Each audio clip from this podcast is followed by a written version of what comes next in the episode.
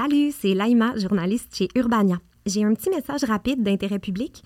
Si vous avez l'habitude de vous informer à travers les réseaux sociaux, vous avez dû remarquer que vous voyez plus de nouvelles dans votre fil d'actualité. C'est que Meta, la société mère de Facebook et Instagram, a décidé de suspendre la diffusion des contenus provenant des sites de nouvelles sur ces plateformes suite à l'adoption du projet de loi C-18. Pour continuer d'être informé sur les enjeux qui vous concernent et qui font de vous de meilleurs citoyens et citoyennes, c'est essentiel de suivre vos médias préférés autrement. Alors rendez-vous sur urbania.ca oblique abonnement pour vous inscrire à notre infolettre ou à nos messages textes. OK, c'est tout. Bye! Hey, it's Ryan Reynolds, and I'm here with Keith, co star of my upcoming film, If, only in theaters, May 17th. Do you want to tell people the big news? All right, I'll do it. Sign up now and you'll get unlimited for $15 a month in six months of Paramount Plus Essential Plan on us. Mintmobile.com slash switch. Upfront payment of $45 equivalent to $15 per month. Unlimited over 40 gigabytes per month. Face lower speeds. Videos at 480p. Active Mint customers by 531.24 get six months of Paramount Plus Essential Plan. Auto renews after six months. Offer ends May 31st, 2024. Separate Paramount Plus registration required. Terms and conditions apply if rated PG. Ouvrez grand vos oreilles. Vous écoutez un balado Urbania.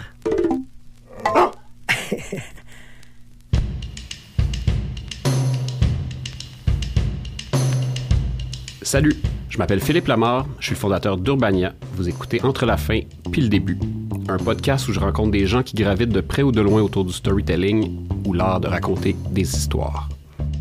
Pour ce nouvel épisode, j'ai invité le BDiste Michel Rabagliati. Michel, c'est en quelque sorte le Michel Tremblay de la bande dessinée québécoise. Un créateur qui réussit à incarner en image la québécitude moderne dans ce qu'elle a de plus beau. Il nous rend fiers de qui nous sommes en rendant beau des éléments du quotidien qui vont de l'architecture montréalaise au langage vernaculaire de région, ou en passant par des archétypes de personnages dans lesquels on reconnaît nos tantes, nos parents ou des profs qu'on a eus au cégep. J'avais envie de recevoir Michel car je m'en cacherai pas, je suis un grand fan de son travail. J'ai tous ses albums à la maison. On a un dessin original de lui sur le foyer depuis près de 15 ans. Mon fils l'admire puis ma blonde braille sa vie quand elle lit ses livres. Bref, non seulement Michel fait partie de ma vie, mais je m'identifie personnellement à son parcours. C'est l'amour du dessin qui nous a tous les deux menés à étudier le graphisme et à triper sur la typographie. Michel, avant qu'on commence à jaser, j'aimerais ça faire tes bio. D'accord. Vas-y. T'es né, t'es né en 1961 à Montréal, sur la 20e avenue à Rosemont, un quartier de classe moyenne francophone. Oui. Ton père, avec qui tu avais une connivence évidente qu'on peut d'ailleurs constater dans tes livres, était typographe. Tu as souvent passé du temps à l'accompagner à l'atelier où il travaillait et ça t'a clairement donné la piqûre des belles lettres ou du beau lettrage, comme disent certains. C'est à ton entrée dans l'adolescence, aux alentours de 12 ans, que tu développes ton amour de la bande dessinée. Spirou, Tintin, la BD belge te tombe dans l'œil et toi, tu te prends d'affection pour André Franquin, le créateur de Gaston Lagaffe. C'est d'ailleurs un livre dans lequel Franquin lève le voile sur le métier de BDiste que tu emprunté des dizaines de fois à la bibliothèque qui va te donner l'envie d'en faire un métier. Mais le Québec, c'est pas l'Europe. Puis vivre de la BD ici, ça te semble pas un métier envisageable. Donc, en bon gars pragmatique, tu vas faire des études en graphisme au début des années 80. Le graphisme ne te rend pas riche, mais c'est ce qui va te mener à l'illustration. Pendant ce temps-là, tu fais de la BD comme hobby en deux contrats d'illustration ou en attendant le retour d'un client. Tu publies des planches à droite et à gauche, mais sans vraiment penser que ça puisse devenir ton gagne-pain. Puis, en 1998, alors que ta blonde rapportait une paire de souliers dans un magasin de la rue Saint-Denis, tu débarques presque par hasard avec ta fille au lancement d'une nouvelle revue de bande dessinée lancée par deux jeunes libraires, Martin Brault et Frédéric Gauthier. Et tu décides une semaine plus tard de leur envoyer Paul à la campagne, une courte histoire de 28 pages que tu avais concoctée pour la famille et les amis. The rest is history, comme on dit. Martin et Frédéric créeront les éditions de la pastèque et toi, tu deviendras leur gros canon avec Paul, ton alter ego aux sourcils démesurés. les histoires que tu racontes avec Paul sont autobiographiques et ancrées dans un Québec où on peut tous se reconnaître, particulièrement si on y a grandi dans les années 70 et 80. En 2010, tu remportes le prix du public à Angoulême, les Oscars de la BD. Et depuis, chaque tome de Paul se vend des dizaines de milliers d'exemplaires. Ta série a été traduite dans plein de langues et distribuée un peu partout dans le monde. En 2015, Paul à Québec a été adapté au cinéma par François Bouvier avec François Letourneau dans le rôle de Paul. Ton plus récent album, Paul à la maison, est le plus dark de la série. Il raconte le spleen d'un homme de 51 ans, divorcé et dépressif, qui fait de l'apnée du sommeil. oui, c'est pas mal ça. T'as laissé entendre que c'était peut-être ton dernier, que tu avais le sentiment d'avoir tout dit et d'avoir balayé tous les raccoins de ta vie. Mais est-ce que c'est vraiment le cas? Michel Rabagliati, merci d'avoir accepté mon invitation. Hey, merci Philippe, quelle introduction incroyable. Je m'en vais. Au revoir.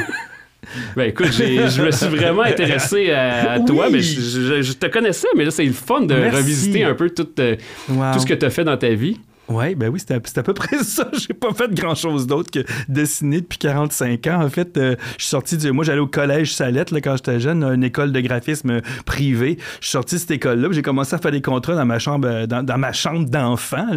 Mon père, j'ai, mis ma table à dessin là, puis j'avais déjà des petits contrats. Mon père étant typographe, euh, il y avait des plugs, tu sais, un peu, un peu partout. Fait que il y avait des clients qui venaient, puis euh, des fois, il y avait besoin d'un, dessin, d'un logo, de je sais pas trop quoi. Puis des fois, il, puis il m'apportait ça, puis... Ton père était ton premier client. Mon père était mon premier client. Il m'a apporté des, des- puis il m'a, il m'a introduit aussi des, des clients qui avaient besoin d'un graphiste. C'est vraiment sweet. Et J'étais vraiment un débutant. Là. Je faisais des trucs euh, un peu médiocres. Mais bon, tu sais. euh, Faut commencer mes- quelque part. c'est mes premiers contrats. tu sais.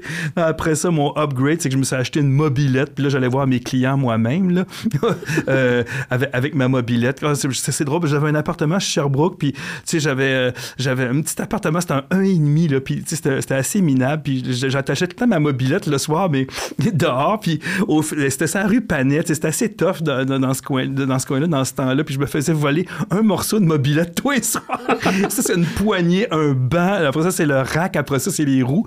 Quand je déménagé de là, il restait juste le frein attaché à la clôture. J'ai abandonné la mobilette, là.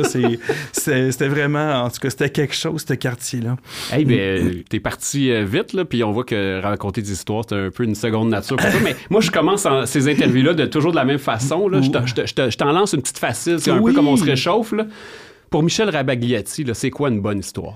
Hein? Ben, c'est quoi, c'est quoi une bonne histoire? C'est, que- c'est quelque chose qui nous accroche, en tout cas, euh, autant, autant que possible dès le départ. Tu sais, moi, j'aime bien comme dans, dans un livre, dans un roman, dans un film, j'aime bien que dans les cinq premières minutes, j'ai, envie d'embarquer sur le siège, j'ai, envie de mettre ma ceinture puis d'y aller là, puis j'ai envie, envie de voir, de, de, suivre le truc. Ça peut être, ça peut être un gag, ça peut être une mise en place, ça peut être, c'est, c'est pas tout le temps la même façon, c'est pas tout le temps c'est pas tout le temps c'est pas le temps le même beat, pas, mais y, il y a quelque chose, ça peut être une tune, ça peut être un, ça peut être un zoom in, ça peut être des personnes qui parlent autour d'une table. euh, Mais c'est vrai que c'est tes histoires, comment tu J'ai tout le temps le sentiment comme un générique d'ouverture de Saul Bass.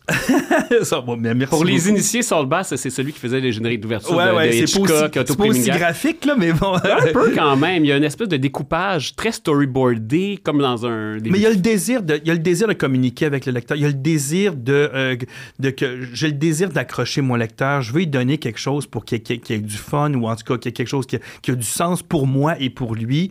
Puis euh, je soigne euh, assez habituellement. Je soigne beaucoup mes, mes entrées parce que je veux le pogner. Je veux l'avoir au bout de ma ligne là tout de suite. C'est- Puis ça, je pense que je retiens ça un peu d'Hergé. Dans, dans les Tintins, il y a ça. Euh, Hergé était très, euh, il était, il était très soucieux de ça. Ses débuts sont, sont tu peux pas décrocher là. C'est comme il lance la ligne, cling, tu mords. Puis tous les Tintins sont, sont quasiment fabriqués comme ça. Tu décroches pas d'un Tintin. C'est bien dur de décrocher d'un Tintin.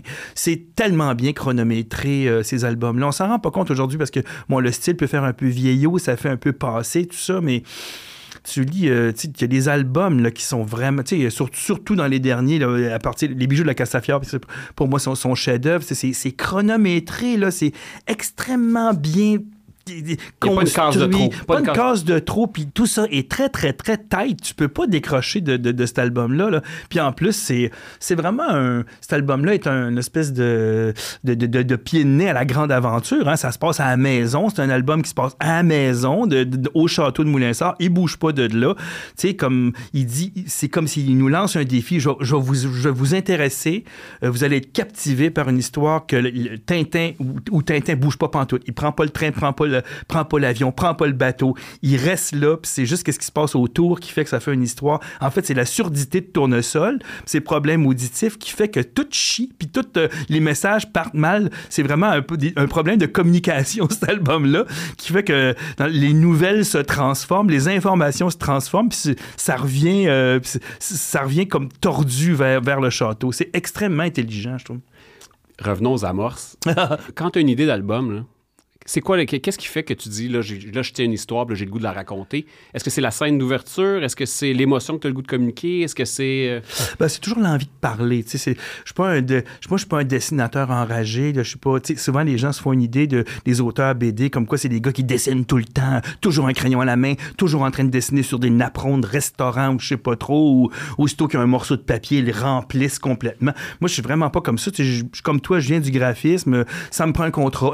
ça, ça me prend. Tu donnes un contrat avec toi-même. Ben, je me donne un contrat avec moi, mais ça me prend un projet, puis je, vais- je dessine pas pour rien. Je suis pas que- j'ai, des amis illustrateurs, qui passent leurs vacances à remplir des sketchbooks hallucinants de paysages. Ils sont hot, ils sont super bons. Moi, j'admire ça, mais moi, j'ai pas cette modification, cette euh, mo- motivation-là. Je, je, je préfère lire des romans, puis je sors rarement un crayon en vacances. C'est bien, bien rare. Puis je suis bien, bien chiche pour ça. Je suis pas, euh, je suis pas motivé. Juste faire des dessins d'observation. Ça m'aiderait, quoique, il me manque beaucoup ça dans mon, dans ma carrière d'illustrateur. C'est, du modèle vivant. Tu sais, j'aurais, aimé en faire au cégep. J'aurais dû aller en art. J'aurais dû, dû faire les beaux-arts. Euh, c'est des choses, que je regrette aujourd'hui parce que mon style est un peu comme coincé dans, dans, dans, dans- un système graphique dont j'aimerais peut-être me, me libérer un peu, mais je suis coincé avec ça. Je suis comme, tu je suis coincé dans un... On a l'impression que je sais dessiner, mais moi, pour moi, je sais pas dessiner. Euh, j'utilise une recette graphique... euh, qui est comme que c'est une Restreinte. valise c'est comme Mais- une espèce de valise où est-ce que là-dedans j'ai des outils qui sont euh, qui sont comme qui sont qui sont- arrêtés tu sais. Puis euh, là- avec ça avec ces outils là je fais des personnages d'à peu près les mêmes proportions. Euh, j'ai euh, un outil pour le, le- le végétal j'ai un outil pour l'architecture j'ai un outil pour les autos par exemple. Je dessine tout le temps la même auto tu sais. Je le dis tout le temps c'est le temps c'est tout le temps une Toyota grise une, à quatre portes là tu sais. Je- puis je me donne pas la peine de vraiment tu sais comme dessiner un arbre pour vrai une vraie personne des vrais pantalons euh, j'ai pas ni le talent ni la patience de, faire ça. Fait que je m'en tiens à un système graphique qui, fonctionne. Euh, pour moi en tout cas moi j'ai pas envie de me faire suer à, passer euh, huit semaines sur une case c'est pas possible. Je trouve qu'en bande dessinée ça vaut pas vraiment le coup de, passer six semaines sur une page colorisée avec des ombres propres puis des ombres portées puis tout ça puis en rajouter puis en rajouter. Ça change rien au message ça j'ai rapidement compris ça d'ailleurs avec la BD noir et blanc comme des BD comme les Peanuts ou euh, des BD plus simples comme euh, Mafalda ou avec des systèmes tu sais genre euh, Crazy Cat de George Herriman c'est extrêmement simple mais c'est d'une efficacité euh, T'arrives à passer toute la gamme d'émotions malgré ton coffre à outils restreint, mais... Exactement. Ben, je pense. Je pense. Ben, tu absolument. C'est- je puis. Il y a des auteurs, la, plupart de mes auteurs préférés en BD, ils travaillent avec, travaillent d'une façon simple. C'est rare que c'est des trucs, euh, tu sais, euh, euh, ple- ple- complètement beurrés avec les proportions parfaites, puis les perspectives parfaites. Ça, ça, ça m'intéresse pas. Surtout comme illustrateur, ça me, ça, ça, m'émeut pas ça, euh, des, perspectives parfaites là. Ce qui m'intéresse, c'est ce- qu'est-ce qui se passe, c'est quoi l'histoire, qu'est-ce que tu me racontes, puis comment tu découpes ton affaire, tu sais. Quand, tu commences à comprendre que c'est pas tant les, c'est pas tant la matière d'aventure, c'est pas tant qu'ils partent en vaisseau, en vaisseau spatial, c'est pas ça qui fait une histoire. C'est pas ça.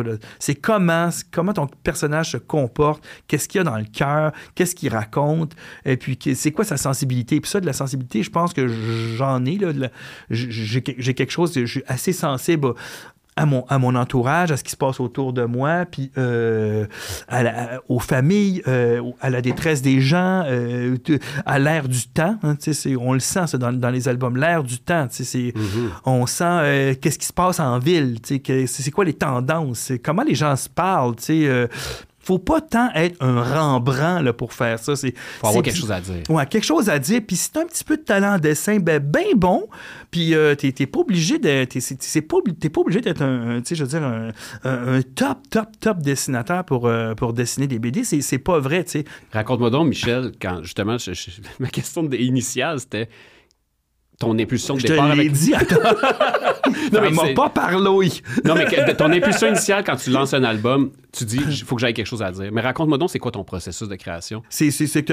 T'as-tu- tu, sais, tu pars-tu d'un- d'un- d'une période? Tu dis-tu, OK, là, je vais raconter de telle date à telle date. Ouais. Tu pars-tu d'une émotion? Tu pars-tu tu pars-tu d'une Ouais. scène? Une émotion. Que quelque chose qui me, probablement qui me, qui me, qui me tient à cœur ou bien là, qui me, qui me turlupine ou qui me trotte en tête, là, tu sais.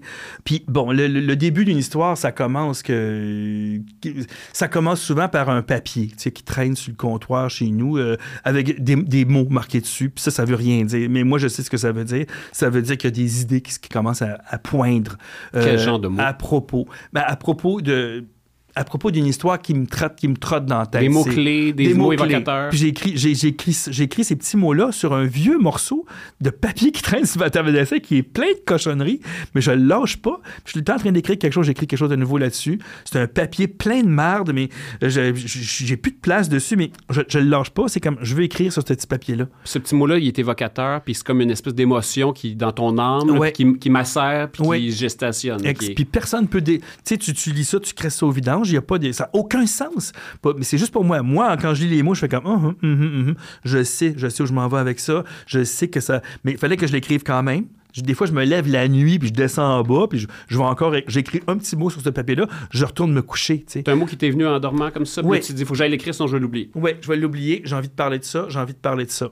Euh, mais pff, ça veut rien mais est-ce qu'après ça, c'est un peu comme de la. euh, pas, pas de l'hypnose, mais dans le sens que tu regardes les mots, tu les, tu les juxtaposes, puis tu dis, ça en dégage quelque chose. C'est des, c'est- c'est des- mots qui vont se transformer en anecdotes, peut-être en scénette, ou peut-être en pleine page, ou quelque chose comme ça. Mais c'est- c'est c'est des indices qui, qui, qui vont. Il y a une comme- cohérence entre ces mots-là. il y a une cohérence, ça, ça va dans le même livre, ça va dans la même histoire, tu sais, mais c'est Mhm. pas, c'est pas encore, c'est même pas encore un synopsis. C'est des, des fragments, des idées, des petits, co- des petits cossins. Tu sais, quand j'ai fait Paul à la maison, c'était juste des idées, c'était juste des idées genre euh, chez sa mère. C'est- OK, c'est juste ça. là, ça, ça, ça veut dire que j'ai pensé à faire à l'épaule chez sa mère ou, à la RPA où ma mère était. euh, Quand elle allait euh, faire son épicerie Quand, ou- quand j'allais faire son épicerie. Exactement. Épicerie. Puis là, mais j'ai même sa liste. Baguette. Parce que ma mère, elle, pauvre petite, elle mangeait le temps même affaire. Puis elle me demandait le temps, elle était pas compliquée, ma mère. Je dis qu'elle était vraiment. Elle, était- elle était- elle avait vraiment une petite vie, là, bien simple, extrêmement réduite. là. Puis euh, une baguette, une tomate. Euh, euh, du jus d'orange Tropicana, euh, une pinte de lait. C'est le temps, tout le temps ça, son, sa liste d'épicerie. C'est bien. Ça, ça me touche, tu vois. C'est le genre d'affaire qui. Moi, je trouve ça bien, bien, bien touchant, une liste d'épicerie. Tu sais, c'est comme. euh, ça parle. tu sais, c'est qui, c'est qui, c'est qui cette personne-là? là? C'est qu'est-ce qu'elle mange? Euh, elle est seule. On voit qu'elle est seule. Elle, me- commandait deux tranches de jambon. Tu sais, Hein, hein, OK. Fait que tu vas au gars, tu vas, au comptoir, deux tranches de première moisson euh, tranchées minces. Tu sais, ça fait des petits paquets à 79 cents. Là, là t'attends, tu, tu prends un numéro des fois pour ça. tu sais. C'est cute, là.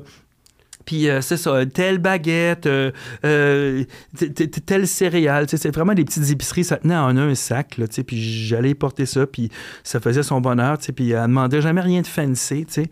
Mais Ça, Ça, c'est le début de, de le début Paul de à la Paul à la maison. maison. C'est une liste d'épicerie Ouais, qui te une rappelait le liste- moment. Une liste d'épicerie. Je pense que j'ai commencé avec ça. J'ai commencé avec la liste d'épicerie de ma mère. Puis ça, ça a fait comme, ah, j'ai quelque chose, là, là, je tiens quelque chose ici. Puis évidemment, euh, je, je me dis, si je vais chez ma mère, qu'est-ce que je vais faire rendu chez ma mère? C'est bien, bien beau y aller à l'épicerie, y apporter ses affaires, mais en même temps, ça me, ça me permet de faire un por- portrait de ma mère. Fait dès le début de Paul à la maison, il y a un portrait de ma mère. Je sais que ma mère va mourir à la fin de l'album parce que c'est, déjà canné, ça, dès le début. Hein. Moi, quand je fais des histoires, c'est pas improvisé. Là. Tout est marqué, ça commence de même, ça se déroule de même. Et à un moment il y a un synopsis. Avec toutes ces petites idées-là qui traînent dans mon carnet, je me mets à taper un synopsis. C'est ça, l'étape 2, c'est que je ramasse toutes ces petites affaires-là qui traînent dans les carnets sur des papiers.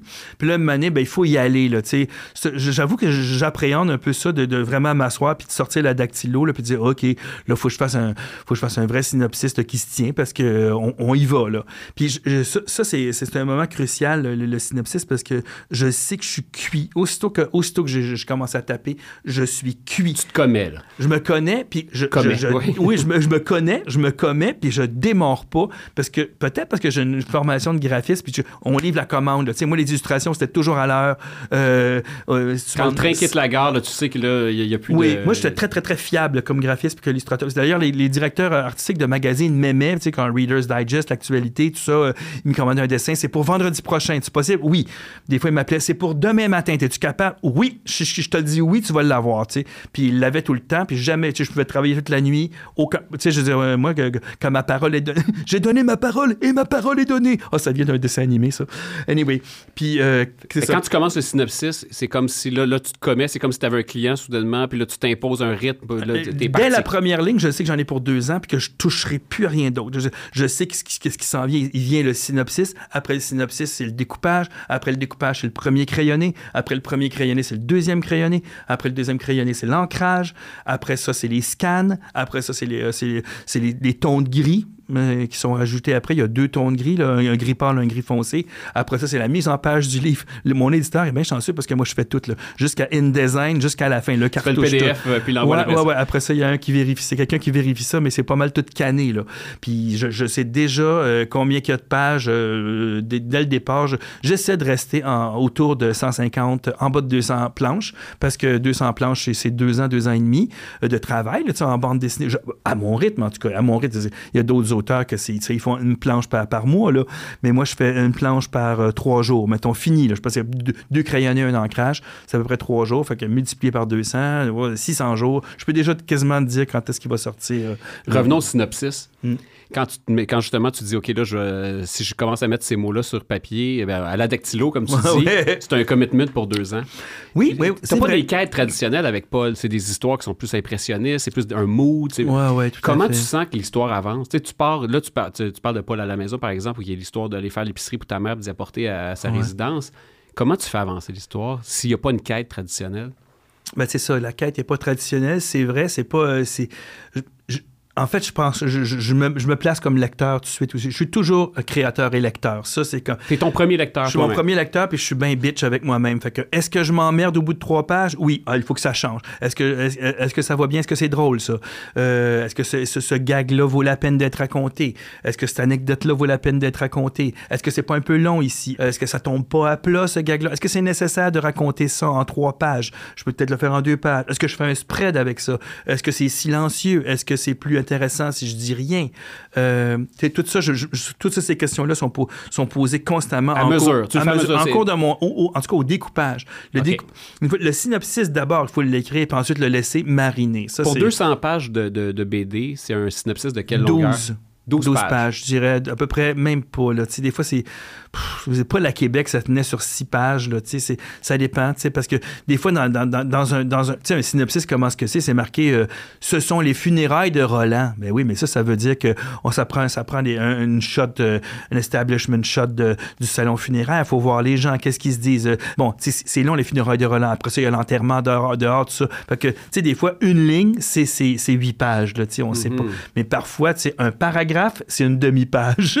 fait que, va savoir. Mais ça, je suis rendu assez bon pour, je regarde le synopsis, puis franchement, je suis capable de dire, je compte les pages, quasiment, euh, OK, une page, hum, ça, c'est, OK, ça, c'est un spread, c'est deux pages, OK, ça, c'est, euh, ça, ça, ça se ferait en trois pages silencieuses. Euh, Puis je, je note à côté, je fais des, je fais des 1, 1, 1, je rajoute les, je fais des traits 1, 2, 1, 1, 1, 1, 1. Puis à la fin, je compte, euh, 170, ça, ça me donne à peu près, ah, 150 planches, c'est bon. Tu sais, je, je, je suis assez, assez bon pour découper ça. euh, grosso modo, là, je vois à peu près l'espace que ça, que ça veut prendre, tu sais. Le découpage, donc c'est la mise en image. Donc tu pars de, de phrases rédigées euh, Ouais, à là, dactylo, oui. puis là tu passes à comment ça se transforme Ouais, dans ben là, cases. c'est- c'est- ouais, ce sont les événements, là, les, les- les événements, là, tu sais, comme genre, euh, Paul s'en va chez sa mère, il marche euh, dans Unsick. Tu vois, mais juste ça, Paul s'en va chez sa mère, il marche dans Unsick. Pour moi, il y a tout de suite quelque chose, il y a bien des affaires là-dedans. Profitons-en pour montrer les rues de Unsick qui sont drôles, avec des bungalows des années 50, puis un peu californien, tout ça. Euh, là, justement, quand il marche dans les rues de Unsick, il marche jamais devant des murs aveugles. là. Il- en arrière, il y a toujours. Là, c'est là que c'est drôle. Là, j'ai envie de dessiner parce que moi, ça- moi je trouve ça bien savoureux, toutes ces maisons-là avec Et des ça communique de l'émotion. Ces moments-là dans tes livres, Ouais. là, des fois tu as trois cases dessus, c'est juste trois maisons qui changent en arrière-plan. Oui. Et il y a une émotion qui s'en dégage. Ben, je pense, parce que je me dis, il y a un feeling, là, euh, euh, avec l'arrière-plan. Puis là, là, c'est le temps de dire, ta boîte, il n'y a, pas besoin de penser, il n'y a même pas besoin de réfléchir.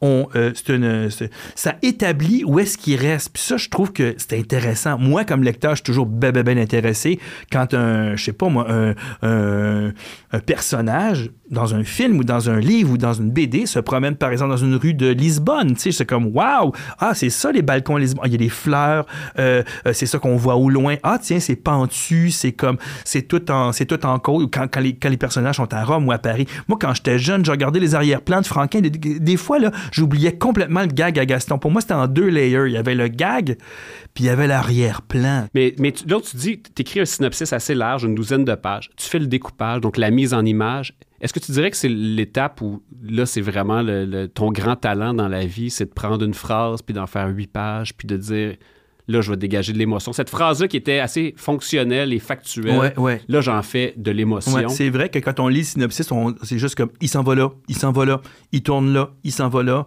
Deux jours plus tard, il est là. C'était un peu ça le synopsis. La mise, en la mise en image, pour toi, c'est le moment où tu injectes de l'émotion. Oui, exactement. En fait, c'est con à dire, mais c'est comme le moment le plus intéressant en BD. On le voit pas. Le lecteur le voit pas, il le verra jamais. Parce que c'est de passer du synopsis au découpage. C'est vraiment, là, on passe de du caractère dactylographié à euh, qu'est-ce que je fais avec ça? Qu'est-ce que je fais avec ce paragraphe-là? Je fais-tu 6 cases? Je fais-tu un spread de 12 cases? Puis c'est là que ça se passe. C'est ça. C'est là, c'est, là qu'on, c'est là qui est comme, dans le fond, le travail, le vrai travail de l'auteur BD, il est là. C'est de transformer du caractère dactylographie. Je, je parle tant de dactylo, je sais pas. On entend le son quand J'aimais tellement la dactylo. Tac, tac, tac. Puis c'est ça, ça on, passe de caractère écrit, là, vraiment, euh, à des images, à une mise en image. Puis c'est là que, là, tout le jus est là, parce que là, on invente, les dialogues sont pas au synopsis, c'est là que je, là que je mets les dialogues. Euh, donc, euh, j'invente les dialogues, j'invente le découpage, puis j'essaie aussi de faire rentrer, c'est un vieux truc de, de, de BD, mais de faire rentrer une séquence dans une page. Tu sais, on essaye on essaye de faire ça. C'est peut-être le format magazine BD ou hebdomadaire BD qui a, qui a, qui a comme arrêté ça mané. Hein? On voulait avoir une chute en bas à droite parce que Mhm. souvent c'était à suivre. Là. Mais en même temps, même si c'est pas à suivre, dans un livre, c'est agréable d'arriver en bas à droite. D'avoir avec- envie de tourner la page. Ben oui, puis faire comme genre, la séquence est terminée. Tu sais, c'est pourquoi, pourquoi terminer ton histoire, ta petite histoire, ta petite séquence sur, à, à la deuxième case de la page gauche, C'est un peu plate, tu sais. euh, dans le fond, tu tournes, tu la page gauche, puis là, il y a- de quoi de nouveau qui commence. Il y a peut-être une surprise. Des fois, j'en profite dans mes mises en page pour faire une belle surprise, c'est-à-dire, tu tournes la page, puis bing, il y a un spread, là. On voit, par exemple, le stade olympique, tu sais. Fait que, au lieu de dessiner comme un perdu, puis de cruncher du papier, puis de pitcher dans mon dos, là, puis dire, c'est de la merde, c'est de la merde, c'est de la merde, je vais juste comme réfléchir. Fait que moi, je me croise les bras, là, je regarde le papier. Moi, j'ai toujours fonctionné comme ça, même en illustration magazine. J'ai gaspillé très peu de papier au lieu de il y a- y a- il y a- c'est ça. Il y, a des, illustrateurs qui font des essais, qui ont, qui ont, ils ont ce- cette espèce de philosophie-là de faire j'essaye quelque chose jusqu'à temps qu'il se passe quelque chose. Fait que là, j'ai pas d'idée. Fait que là, j'en mets, genre, non, c'est de la merde. Crunch, non, c'est pas ça que je veux. Non, je suis dans une mauvaise direction. Moi, j'ai jamais Probablement, je respecte trop le papier. Je sais pas pourquoi. Pour moi, le papier, c'est bien précieux. Donc, je regarde plus que je dessine. Moi, dans la vie, j'ai les bras croisés, puis le, le crayon il est là, j'ai dans ma bouche. Il est dans ma bouche, le crayon, puis il, il dessine rien. Puis là, quand je vois quelque chose, ah, je viens de voir, euh, oui, je vais le faire comme ça, je fais la page comme ça, puis on y va. Puis Michel, une fois que tu es passé du synopsis à la, à la mise en image, là, pour toi, justement, tout faire la, la- la- finition, les petits détails d'architecture, les, tous les petits détails. Ouais. Ça, ça, c'est-tu un petit moment de bonheur? Est-ce que c'est un moment de quête émotionnelle? C'est le fun, mais, quoi, c'est- ça? mais C'est- le, le- le- le fun du storytelling est déjà terminé, par exemple. C'est ça Ah qui est plate. Puis là, tu regardes ça, tu dis, il me reste quand même un an à travailler là-dessus. C'est comme un peu plate, là. Là, c'est de la job d'artisan. Ouais, ouais, là, je- là, tu sors, tes overalls, puis là, tu es dans un atelier. La plupart du temps, je vais... Tu deviens un plombier du storytelling. Oui, puis là, c'est vraiment comme. euh, là, c'est- la saucisse. c'est pas de la saucisse, mais il faut dessiner l'histoire pour qu'elle soit impri- imprimable, puis euh, agréable à lire. puis T'es comme le agréable chef qui a comme fait la recette en, dans ta cuisine chez toi, puis là, tu t'en vas fabriquer tes saucisses en- dans, dans une usine. En plus, moi, j'encre d'une façon euh, traditionnelle. Je préfère le papier puis le l'encre. Fait que ça, c'est, tu sais, c'est chaque jour, je rentre vraiment comme punché. Là. Je suis comme un ouvrier. Là. Je clonk, je punch, puis là... Euh, 5 heures en- et une, je rentre à la maison. C'est ça. Puis en 4 heures, 4-5 heures, je fais, j'encre la planche, je, je- je la fais à l'encre, puis j'efface, puis euh, je ferme la lumière, puis je, je, je m'en- vais- chez nous, tu sais. Le lendemain, je retourne à l'atelier, là, je fais la page 53. Le lendemain, je reviens, je fais la page 54. Je suis bien, bien, bien régulier, là. Moi, j'ai... Il prend-tu du plaisir? oui, oui, oui, oui, oui, j'ai du plaisir, mais c'était une autre affaire. Tu sais, c'est comme le, travail de création. Tu es déjà en train de penser à ta prochaine histoire quand tu es là, là. Là, parce que tu es juste en train de mettre de l'encre sur des dessins au plomb que tu as, travaillé déjà deux fois. Euh, là, c'est juste d'être propre. Travailler proprement. Puis de, là, c'est, là, c'est le métier de graphiste là, qui arrive. là. Tu sais, c'est comme faire des lettres. Je- Il y a une affaire le fun quand- à, à l'ancrage que j'aime bien. J'en parle dans mon livre aussi. Un- un- une, des- des- une des étapes que j'aime beaucoup, beaucoup, c'est, c'est de, c'est de tracer les cases. tracer les cases avec un rapidographe. Tu sais, c'est quoi, hein, Philippe? C'est vraiment jouissant. Un rapidographe qui marche bien, là, qui est propre. Là. Tu sais, un numéro 4, là, ça, ça te fait quand même un filet pas mal épais. là. Tu sais, c'est un, plus qu'un 16e. Fait Là, tu mets ça à 90, là, puis là, à 90, de- perpendiculaire au papier, puis là, tu pèses pas trop fort, puis là, bing, tu pars. Puis là, tu essaies d'avoir un trait, régulier, parce que le rapidographe, tu peux pas aller vite. Si tu vas trop vite, il manque donc. Fait que sur, sur un papier comme le Stratmore, qui est assez lisse, c'est extraordinaire. Là, tu es avec une règle, puis là, là tu pars, puis tu roules à, la même vitesse, puis. Évidemment, quand tu quand, quand arrives au coin, il faut que tu lèves un peu la plume parce que ça va commencer à faire une goutte plus. euh, hein, ça fait une goutte au bout. Fait que tu veux pas, tu veux pas avoir de goutte. Fait que tu veux pas avoir de goutte au départ, tu veux pas avoir de goutte à la fin. Fait que tu commences, aussitôt que tu touches le papier, bing, tu pars. euh, quand tu arrives au bout, bing, tu lèves. Puis là, tu, tu tournes, là, tu recommences dans l'autre sens, bzzz, tu fais ton, ton carré. Tu essaies de faire le plus beau frame.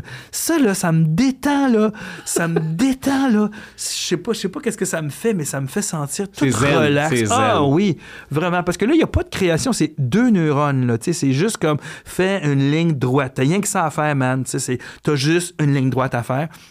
Même chose quand on quand, quand, quand, je fais la calligraphie. Moi, je fais pas mes textes à l'ordinateur, je les fais à la main. Puis c'est un vrai plaisir d'essayer de faire, par exemple, dans un paragraphe, toutes les A pareils, puis toutes les O pareils. Faire un O à la main levée, c'est tough. Un Q, un S et le S. Je pense que ça fait 23 ans que je travaille sur le S. Dans mon dernier album, ils sont pas pires parce que j'ai comme, comme tassé ma main un peu pour leur faire, faire un plus un crochet à, la fin. En tout cas, c'est pas évident, là, ça. Mais, mais c'est tellement.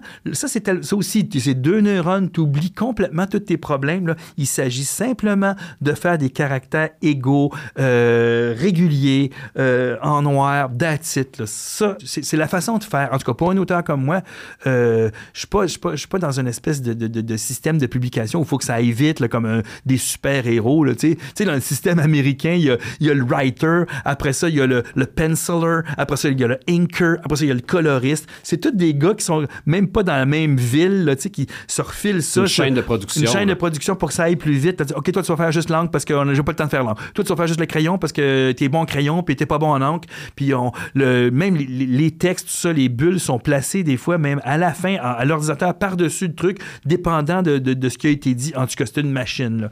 Mais bon... euh, moi, ça me fait pas un pli, la différence. Ces histoires-là, genre, ça me fait bailler une page et demie, puis euh, je suis déjà décroché. Ça, ça m'intéresse pas, tu sais. Je suis bien plus intéressé à celui qui raconte quelque chose de, de- de personnel ou alors qui se commet un peu, euh, qui raconte quelque chose de, de, de- touchant. C'est c'est ça que je, je- je recherche en... Mais, moi, je suis un petit peu comme toi dans le sens que, tu tantôt, tu disais que tu aimais la, la, la, la matière vraie. Moi, je, m'identifie beaucoup à ça aussi. On dirait qu'il faut que je croie une le histoire. plausible, puis- tu sais, Le plausible, qui c'est se ça, passe c'est ça sur le un vrai trottoir avec des vraies maisons. Je déteste pas ça, tu sais. Puis je sais que parfois, de- de- quand tu fais des, raconter des histoires assez délicates, tu les as fait lire aux, aux gens. Ouais. Est-ce que c'est quelque chose qui est paralysant, justement, de, de, de, de, de- de puiser autour de toi, proche de toi comme ça, puis d'avoir le sentiment que tu vas être jugé par des gens qui t'aiment ou que t'aimes?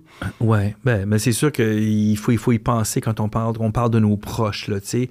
Dans, dans Pas à la maison, j'étais assez, j'étais un peu libéré de ça parce que... euh, T'étais divorcé? euh, oui, un, euh, j'étais divorcé, puis deux, ma mère était déjà décédée, mon père aussi, tu sais, fait que j'étais comme un peu libre, tu sais, de, mes mouvements. Fait que, tu vois, dans, dans ce livre-là particulièrement, euh, il n'y a pas grand-chose de... En fait, c'est personnel, mais c'est moi. Euh, J'hésitais d'ailleurs à Paul à la maison, je savais pas j'étais pour la faire. Moi, je pensais que j'arrêterais peut-être à Paul dans le Nord. Puis euh, après ça, ça a été une période personnelle difficile. Puis j'en- ai arraché. Puis bon, euh, on s'est séparés, tout ça, moi et ma conjointe. Là, ça a été, ben- ça a été bien tough. Puis je- franchement, je pensais pas raconter ça parce que dans mes BD, je vais pas dans la vie privée. Il y a des scènes dans le livre qui sont euh, même dures pour moi encore à regarder aujourd'hui hein, parce que c'est du vrai. Là, je, je sais que j'ai été bonne même. Puis euh, même- cathartique pour toi raconter ça? Ben, j'avais, je sais pas. Je T'avais besoin de, de- je de me le partager? Je me disais, ça va peut-être me faire du bien. Puis qu'on on entend ça des fois, genre, ah, ça m'a fait du bien de raconter ça. Ça s'est pas vraiment, ça s'est pas vraiment passé. Comme- ça m'a pas fait tant de bien que ça. Ça m'a, ça, ça- ça m'a fait comme passer le temps pendant que j'étais déprimé. Puis j'avais, j'avais rien, j'avais rien d'autre à faire. Tu sais, moi, dans la vie, euh, tu sais, je veux dire, euh, je, je vis seul, puis tout ça. Puis que, bon, qu'est-ce que je fais? Faut, faut bien que je m'occupe. Fait que j'ai, décidé de raconter cette histoire-là en essayant d'extraire euh, ce qu'il y avait d'intéressant, puis peut-être aussi les moments drôles là-dedans. Il y a toujours du comique quand même dans mes livres. Puis, mm, malgré tout, Paul à la maison, même si au début je me, disais ça va être dark, je vais raconter ça, ça va être bien, bien dark, c'est quatrième sous-sol, puis il n'y aura pas de joke, puis il n'y aura pas d'humour, puis ça va être dur. Puis finalement, c'est au bout de trois pages, je, me- disais, bon, OK, on va faire une joke ici, puis on va en placer une là, puis ah bon, ça, ça pourrait être comique, racon- raconter ça. Fait malgré ma déprime, puis ma dépression, j'étais quand même en train de penser à mon lecteur, puis euh, je voulais qu'il y ait du fun, puis je pense moi aussi, je voulais avoir du fun. Puis euh, il y a tout le temps des moments drôles là-dedans, tu sais.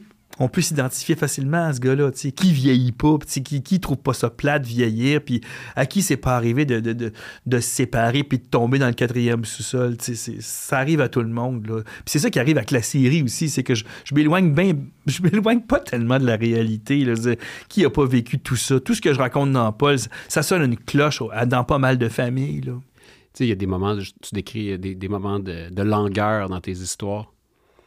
Comment tu, comment tu sais que c'est juste assez long? Co- Comment tu, tu jauges ça? C'est parce qu'il y a tellement d'émotions qui passent justement dans des moments où il se passe rien dans des histoires. Comment tu fais pour maîtriser ça? Ben, je, je me place comme lecteur, toujours, comme je disais tout à l'heure, c'est, que c'est, c'est toujours créateur-lecteur, créateur-lecteur, tu. Tu, Même si pas ton alter ego, Ah oui. à avoir un ah, oui, je suis capable, ouais, ouais. Je suis vraiment pas fin avec moi-même, moi, tu sais. Fait que c'est pas long qu'il y ait des, des pages qui prennent le bord, puis des, des phrases qui sont transformées, puis des mots qui sont mis en doute, puis hum, pas sûr. euh, par- tu sais, dans Paul, dans Paul à la maison, il y a une scène au, au, au Salon du Livre. J'avais bien hâte de, de faire cette scène-là, parce que je connais le Salon du Livre. Je suis allé bien souvent. Je suis allé comme auteur, je suis allé comme lecteur. Euh, je, je voulais dessiner le métro de la place Bonaventure. C'était comme important. C'est comme le Pour en Salon du capturer l'ambiance? Ouais, pour moi, c'est ça. Le salon du livre, c'est le métro Bonaventure. Puis c'est le couloir pour y aller, puis c'est les marches pour monter. Puis euh, quand tu arrives, tu demandes, quand, quand tu es auteur, tu demandes ton accréditation. Quand je rentre dans le salon, je, je passe tout le temps au travers le salon complet, puis je monte à la mezzanine, puis je veux voir le salon au complet avant de descendre. Tu sais, j'arrive tout le temps avant, avant ma dédicace, mettons. Puis là, une demi-heure avant, je vais juste en haut écouter la rumeur de, des gens qui parlent, puis l'espèce d'énergie qu'il y a dans ce salon-là. Puis je voulais en parler, tu sais quoi, ça peut paraître un sujet, n'importe, plusieurs auteurs auraient dit, on scrape ça, c'est comme il part de chez eux, puis il est directement en train de signer à sa table. Ça aurait pu être ça. Ça aurait pu être une ellipse aussi, aussi rapide que ça, tu sais. Il est chez eux, prend l'autobus, il signe à sa table au Salon du Livre. Parce que j'aurais pu marquer, euh, genre, deux heures plus tard au Salon du Livre, puis ça aurait été fait, là. Ça aurait été fait, euh, je, serais allé vite. Mais dans, non, dans ce bout-là, j'avais envie qu'il y aille, j'avais envie qu'il marche, j'avais envie qu'il passe, j'avais envie qu'il voit Michel Tremblay à sa table, je voulais qu'il voit Danny Laferrière. En même temps, ça part de notre culture. C'est qui les vedettes du Salon du Livre? Comment ça se passe, le Salon du Livre de Montréal? Là, encore une fois, c'est euh, le souci de j'ai un lectorat, là, captif, là, en train de lire mon album. Euh, il peut-être à Matane, ce gars-là. C'était une fille qui était à Sudbury, je sais pas. Mais là, je veux leur dire à ces lecteurs-là comment ça se passe. Un salon du, le Salon du Livre de Montréal, c'est quand même spectaculaire. là. Ah il y a du monde en maudit. Puis c'est c'est un gros événement. Puis moi, ça a toujours été important pour moi. Fait que c'est ça, je, sacrifie 10 pages là-dessus à me faire chier à dessiner le métro en perspective, puis le- les affaires de même, puis plein de monde, puis plein de... une foule de gens, puis c'est ça. Tu sais, euh, ça, j'avais envie de le dessiner parce que je l'avais en moi, puis... Mais c'est- mais c'est mais c'est moi. T'as laissé sous-entendre que Paul à la maison, c'était peut-être ton dernier Paul. Là, je, je sais que t'écris. Puis là, c'est plus euh, des- du- du- le texte qui, qui Ouais, va. bon, en fait, c'est comme j'ai pas fini, fait que sais autant pas. dire... Ouais, mais je pense que j'ai dit, je pense que c'est le dernier après Paul à, Paul à la pêche. Après, après Paul dans le Nord, je dis, je pense que c'est le dernier. Après Paul au parc, je disais, bon, je pense que j'ai fini. Là, je- non, moi, j'ai pas, j'ai pas fini. Là, je- parce que c'est ça, t'as pas c'est parce fini que la vie de- est longue, on s'ennuie. Tu sais, quand j'ai beau pratiquer le piano puis chanter dans une chorale, là, ça, ça occupe pas toute ta semaine. tu sais. Fait qu'il faut que je fasse quelque chose. Puis, euh, veux, veux pas, j'ai- j'aime bien ça, raconter des histoires. J'ai- J'aime bien ça. J'aime, je sais sais pas, j'ai ça en moi, puis ça, c'est, pas quelque chose de forçant. Combien d'histoires j'ai à raconter, je ne sais pas pantoute, mais je suis le genre de personne qui arrête quand il n'y a plus rien à dire, par exemple. Mais pourquoi chaque album, tu as le sentiment d'avoir tout dit? Parce, que, tu j'ai as tout donné dans. Ouais, j'ai, tout donné. C'est surtout la promotion, je pense, qui me, qui me fait cet effet-là. Ça me fatigue beaucoup. Parce que tu te euh, répètes, puis tu reparles des ben mêmes oui. affaires, puis. euh, C'est ça, puis t'as, t'as envie d'en finir. Tu sais, quand tu finis ton livre, il y a un drôle de feeling. J'entends souvent ça des auteurs euh, de, de BD ou de romans. C'est comme quand ils remettent leur livre, il y a une espèce de. à l'éditeur, là, une sorte de dégonflement. là, tu, t'écrases.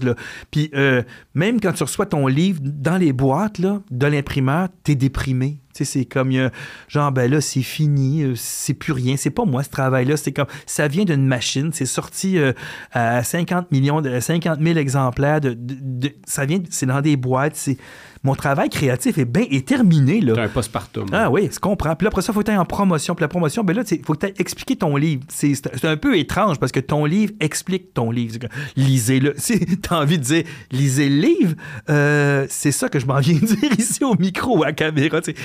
Mais c'est. c'est- Fait que faut expliquer un peu le livre. C'est un drôle de. C'est un, un drôle de. Ben, particulièrement quand ton personnage principal est ton alter ego, là, t'as vraiment le sentiment de... Oui, puis tu as un sentiment de, de mise à nu. Surtout dans, dans, dans Paul à la maison, c'est une mise à nu assez complète. Je, je- je vais assez loin. J'en- montre beaucoup du gars. Je le montre vraiment décrissé, en bédaine, euh, pas rasé, euh, euh, au- euh, vraiment, pas, vraiment pas dans son, dans- à son meilleur. Puis pour moi, da- ça, c'est déjà une confidence. C'est une confidence qui est comme privée. C'est dans le livre. Les pages sont fermées. Si tu achètes le livre, puis tu l'ouvres, tu ouvres les pages, tu vas avoir accès à ces secrets-là. Fait qu'aller faire la promotion de tout ça, c'est un peu indécent. C'est comme aller dire, bon, ben, c'est ça, tu vas faire le livre de ton livre, tu vas faire la promotion de ton livre qui est un peu depressed, là, tu sais. Les journalistes sont super fins, tout ça, puis ils font leur travail, c'est sûr, il faut y aller, là, parce que sans ça, le livre, il reste, il reste sur les rayons. On sait ce que c'est. Je veux dire, il faut, faut que quelqu'un en parle, il faut que, faut que quelqu'un en parle dans le journal, parce que sans ça, tu sais, il y en a plein de livres là, qui sont sur les rayons qui, qui bougent pas, tu sais. Il faut y aller pour la promotion. Mais c'est dur de faire de la promotion pour des livres. J'aimerais mieux faire de la promotion pour des livres fictifs. As-tu le sentiment de t'être approché du soleil dans le sens que c'est comme la, la catharsis que c'était supposé être, tu t'es dit ça va peut-être me faire du bien, tu l'as Ouais. sorti, puis tu faisais encore mal. Et ouais, ça, ben, ça a fait du mal parce qu'il a fallu que j'en reparle après. En plus que j'en fasse la promotion. Fait que ça n'a pas fait l'effet escompté, le genre euh, de libérateur, si tu veux. C'est ça qui. En fait, c'est ça qui est ça. euh. C'est une, une phrase plate comme ça qui, qui m'est passée par la tête après. Je disais, bon, ben, c'est ça qui est ça. Je, je l'ai fait. Euh, ça va peut-être me faire du bien dans une coupe d'années. Je trouve que le livre est intéressant. Je trouve que c'est un de mes meilleurs. J'aime bien ce livre-là. Puis aussi au niveau du dessin, je pense que ça a un peu euh. Tu sais, je regarde le livre 1, le livre 9, euh, euh, c'est plus solide. au moins, je m'améliore un petit peu, je, je trouve, dans les, dans les compositions graphiques, tout ça. Puis le, le, comment dire, le storytelling graphique aussi, parce que c'est quand même du découpage pour faire avancer une histoire. Là. Il faut quand même dessiner tout ça. Puis je trouve ça, c'est- pas, mal. Tu sais. Mais tu sais, dans mon intro tantôt, je, je- je l'ai décrit l'histoire d'un gars divorcé, déprimé, qui est fait de l'apnée du sommeil. Hey, réussir à faire une histoire sur 200 pages avec des ingrédients comme ça, faut que tu Ouais. sois tout un prestidigitateur de, Oui, oui. de- du storytelling. Oui, ben, tu vois, justement, il fait de l'apnée du sommeil. Bon, ça, c'est plate. Des affaires que tu parles même pas d'habitude. Ben, donc, viens- faut que tu fasses poser un implant. C'est plate euh, comme plot. de Mais je dis, il y a- Il y deux affaires. Il y a des, ça, l'implant, on peut faire quelque chose avec ça. Ça, c'est du comic relief, justement, quand, dans cette histoire-là qui est un peu pesante. euh, l'histoire de l'implant, puis l'histoire de l'apnée du sommeil, l'invention de l'appareil, tout ça. euh, ça vient mettre ça vient mettre de la légèreté, tu sais. Également, il y a un passage sur le, euh, la typographie routière, euh, ce qu'on retrouve sur les Clearview panneaux. Ouais, c'est ça. Tout le monde s'en f- tu sais, Moi, je m'en fous ben, pas, ben, c'est ça. Michel, Mais vraiment, je- là, C'est ça. ça, moi, je me disais, que je, je vais faire un passage plate sur la typographie routière. Est-ce que les gens vont être, vont être intéressés? Puis là, je me rends compte qu'aujourd'hui, que oui, les gens sont intéressés à ça. Mais Parce Même que- les noms les noms designers, il y a les gens t'en ont parlé. oui, les non-designers, parce que c'est comme. Parce que, pas, parce que moi, nous- ça m'intéresse. Fait que je vais en parler. Je- que- que- que- quand, je fais ce passage-là, je me dis, il y a quand même un lecteur au bout, mais je vais m'arranger pour qu'il trouve ça intéressant. Qu'est-ce qui s'est passé avec, euh, avec l'affichage sur les routes, tu sais, puis qui a inventé ça, puis euh, pourquoi ça a été remplacé, puis pourquoi on s'en est pas rendu compte, etc. Euh, Puis, ben- tu sais, ben, c'est- je- je- dans le fond, là, je fais confiance à mon instinct, puis ces affaires-là, puis c'est payant. On apprend des choses puis C'est vrai que c'est comme, comme ça te passionne, on sent que c'est. Ouais, ben c'est les fun facts, là, on peut dire. Ouais, un ouais. peu ça. Tu sais, euh, j'imagine qu'on t'a proposé plein de fois de, de faire de l'animation avec Paul. Oui, de, oui, de l'animation, oui, c'est sûr que, tu sais, c'est. Ça t'as-tu déjà tenté? Tu as-tu pensé? Moi, Tu non, ça me tente pas de faire de l'animation. Ça, ça, ça me tente pas. C'est des, c'est des jobs, trop- personnellement, que je trouve trop longs. Ben, Trop technique, Ben, trop, c'est, euh, c'est technique et long. J'ai des amis à l'ONF, fait que je les ai vus, moi, ces gens-là, travailler 12 ans sur un film de deux minutes, là. euh, tu sais, euh, des trucs à, à l'écran d'aiguille ou des trucs comme ça, c'est comme, my God! C'est tellement long, puis peu diffusé, malheureusement. C'est comme, euh, peu, les gens les voient, voient peu ça. Ouais, un Paul animé, ça, je pense que ça pourrait être. Peut-être, euh, ouais. mais pour faire un. euh, raconte Paul à la maison, Paul un travail d'été en dessin animé, là, comme il faut. Là. C'est un livre qui se passe sur tout un été avec euh, plein de personnages. euh, c'est un long métrage d'une heure quarante, cette affaire-là. Là, tu sais, Puis euh, combien de temps ça va prendre? Je sais pas. Moi, tu sais, animer des bonhommes, pff, ça, ça, ça m'a jamais tenté. Faire, faire, faire marcher un bonhomme, pourquoi? Tu sais, Je veux dire, euh, dans mon livre, il marche dans la case, tu le vois bien marcher, puis je peux aller bien plus vite. Je peux aller bien plus vite, puis je fais des ellipses beaucoup, des ellipses beaucoup plus rapides, puis en raconter plus aussi. Je peux en on peut aller plus loin en BD, au niveau de la longueur de l'histoire, mettre plus de matière.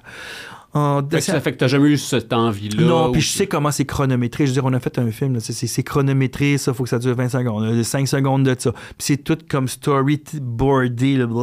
C'est, euh, je trouve que c'est de l'écriture laborieuse, c'est- pesant, c'est pas si c'est pas si intéressant. Euh, Ben, raconte-moi donc pourquoi tu l'as fait en live action d'abord. ben, en live action, parce que c'est pour moi que je l'ai Comment ça s'est passé, Je l'ai scénarisé avec François Bouvier. Mais qui a eu euh, l'idée de. de, de- ben, c'est moi qui ai eu l'idée de faire un film, d'ailleurs, avec Paul un travail d'été. C'était ça le projet de départ. C'est, je voulais avec Paul un travail d'été.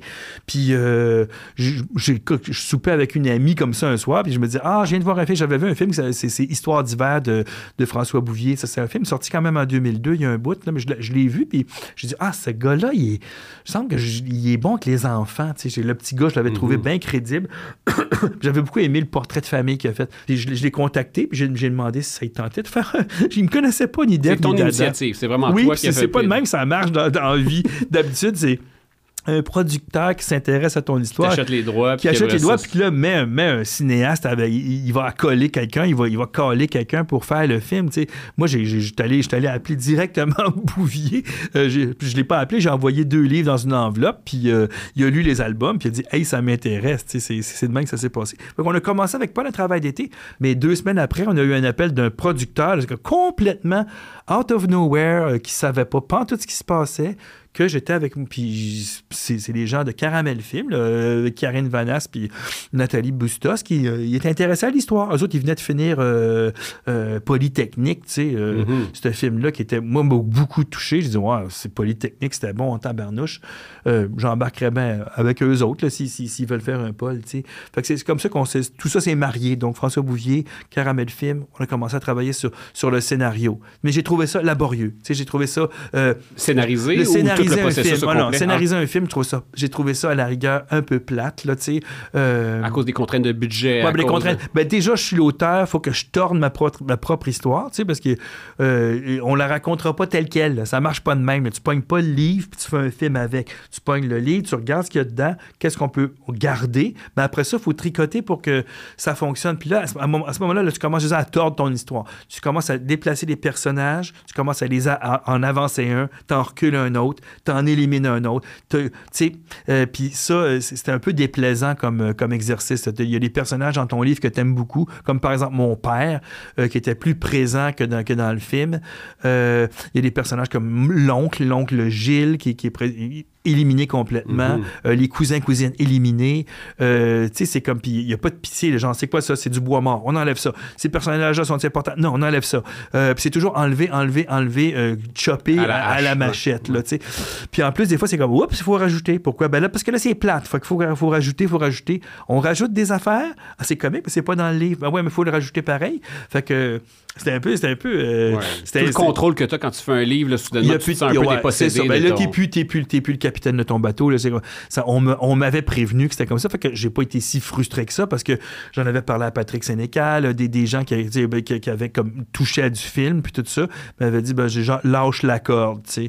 Lâche la corde, tu vas être plus heureux, puis c'est ça, c'est ça. Là, si jamais quelqu'un voudrait faire un nouveau film avec, euh, avec, un, avec un de mes ce serait, ce serait, euh, je, serais même pas scénariste. Ça, ça, je serais conseiller ou quelque chose comme ça, ou j'aimerais bien, c'est sûr, avoir, avoir un regard sur le scénario, ce qui se passe, tout ça, mais c'est un métier, ça, écrire pour le cinéma, il faut aimer ça. Mais t'as pas eu la piqûre, c'est pas le genre de truc que tu dis, oh mon Dieu, c'était extraordinaire, ah, mon je Dieu, non, ça. Non. Oh non, moi, ça me ça m'a pas donné la piqûre, pas tout. Non, au contraire, ça m'a fait comme, oh mon Dieu, que je suis bien à ma table à dessin, puis mon Dieu, que j'ai le contrôle, là, tu sais. Euh, j'ai peut-être pas euh, un budget de 5 millions, là, mais j'ai franchement, j'ai la grande paix, là, puis je fais ce que je veux, si je veux, quand je veux, la longueur que je veux, puis ça, ça, ça vaut de l'or. Ça vaut de l'or. J'ai été, tu sais, comme toi, graphiste, ça, j'ai eu des clients, j'ai été typographe, puis moi, ma carrière, c'est assez, assez dirigée vers la liberté. De plus, un entonnoir à l'envers, tu sais, plus de liberté, plus de liberté. Quand tu es graphiste, tu es pas mal coincé, tu as des clients, tu as des tu délais. un message qui n'est pas le tien. Ouais, euh, tu vends des affaires que tu n'as même pas envie de vendre des fois. Euh, faut que tu fasses affaire avec l'imprimeur, euh, budget, blabla, les coûts, le stress.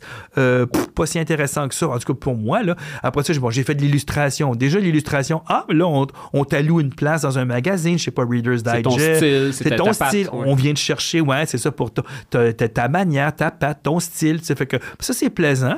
Ah, ben, puis après ça, ben, encore, j'avais envie. Je me disais, qu'est-ce que j'ai? En, BD, là, je serais complètement libre. Fait que c'est ça qui m'a donné envie de vraiment d'avoir d'aller vers la bande dessinée, c'est la liberté.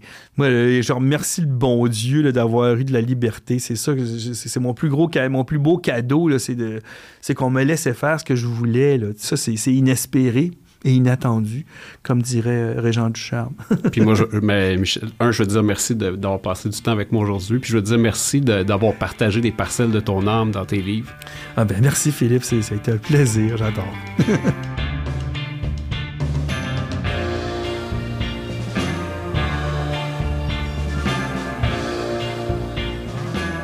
Ben, Michel, c'est ça, c'est vraiment un artisan des histoires. C'est quelqu'un qui qui est passionné par les détails de la vie c'est quelqu'un justement qui a pas un dessin qui est flamboyant, il essaye pas de faire des gros feux d'artifice visuels, mais avec très peu de moyens, peu de couleurs, il arrive à raconter une palette d'émotions infinie. Puis arrive à nous connecter avec notre propre humanité, puis avec celle de notre peuple en fait, puis du Québec qu'on aime. Fait que les histoires de Michel, c'est réconfortant comme un feu de camp, c'est euh, comme écouter un vieux disque vinyle qui griche. Puis quand on lit un de ses livres, on le referme, ben on a le sentiment d'être rentré à l'intérieur de son âme, puis d'avoir eu accès à son intérieur, puis à sa sensibilité. Puis c'est quelqu'un de vraiment sympathique euh, qui aime ça parler puis raconter des histoires, tout simplement. Sur ce, merci d'avoir été à l'écoute et merci aussi à la réalisatrice Sacha Campo. Je m'appelle Philippe Lamar et vous écoutiez Entre la fin puis le début.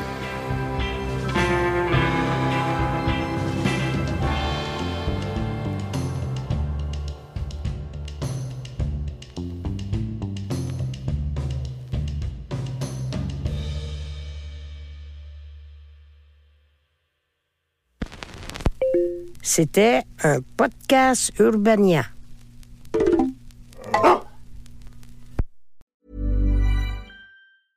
Mom deserves the best, and there's no better place to shop for Mother's Day than Whole Foods Market. They're your destination for unbeatable savings, from premium gifts to show-stopping flowers and irresistible desserts. Start by saving 33% with Prime on all body care and candles. Then get a 15-stem bunch of tulips for just $9.99 each with Prime. Round out Mom's menu with festive rosé, irresistible berry chantilly cake, and more special treats. Come celebrate Mother's Day at Whole Foods Market.